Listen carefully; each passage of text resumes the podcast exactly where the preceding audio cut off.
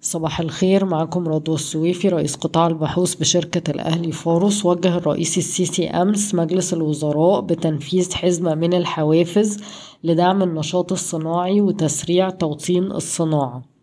منها منح المشاريع الصناعية في قطاعات محددة لم يتم الإفصاح عنها إعفاء لمدة خمس سنوات من جميع الضرائب باستثناء ضريبة القيمة المضافة على أن يتم إنشاء المشاريع وتشغيلها في خلال ثلاث سنوات. وأعتقد المشاريع دي هيكون التركيز فيها على توطين الصناعة أو مشروعات أغلب إنتاجها هيكون للتصدير.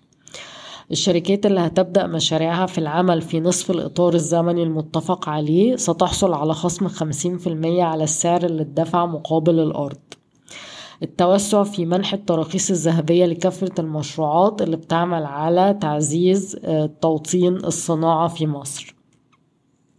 بالنسبة لقطاع البنوك في بنك تنمية الصادرات وبنك الزراعي المصري وبنك الاستثمار العربي قدامهم مهلة سنة آه، من لحد 23 أغسطس 2024 لموائمة اللوائح الخاصة بهم مع قانون البنوك لعام 2020 بعد أن صدق الرئيس عبد الفتاح السيسي على القانون الجديد. اجتمعت وفود من مصر وإثيوبيا والسودان في القاهرة امبارح لبدء جولة جديدة من المحادثات حول سد النهضة الإثيوبي. آه، تلقت الهيئة العامة للاستثمار والمناطق الحرة طلبات من مستثمرين صينيين لضخ استثمارات في السوق المحلية باليوان للهرب من هيمنة الدولار. في شركة صينية لصناعة المنسوجات عايزة تستثمر 60 مليون دولار لإنشاء مصنع في العين السخنة.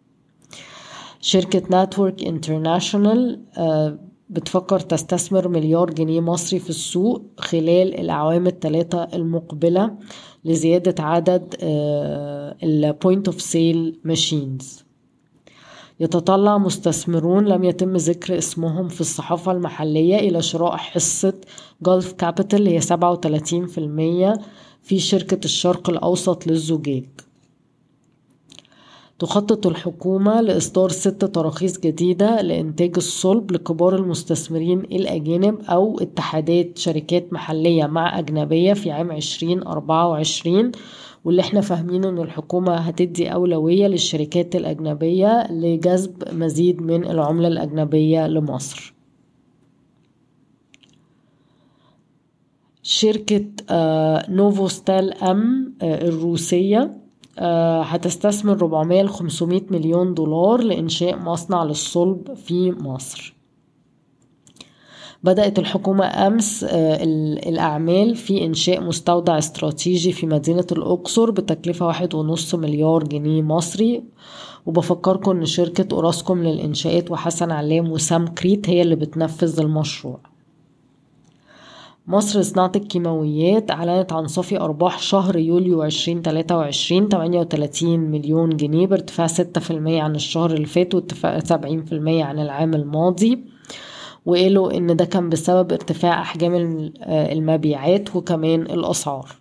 أفكركم سريعا بالتطور في أسعار السلع العالمية. البرنت عند أربعة وتمانين ونص دولار للبرميل. الفرق بين الديزل وال heavy fuel oil ربعمية وتلاتاشر دولار للطن طالع تمانية في المية عن الأسبوع اللي فات. اليوريا في مصر لسه عند ربعمية سبعة وستين دولار للطن.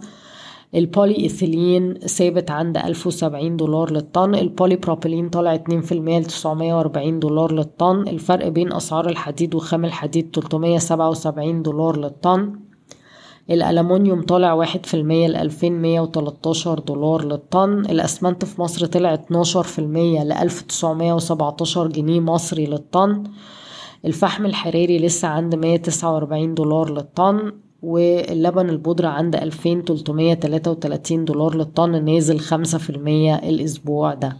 بشكركم ويوم سعيد.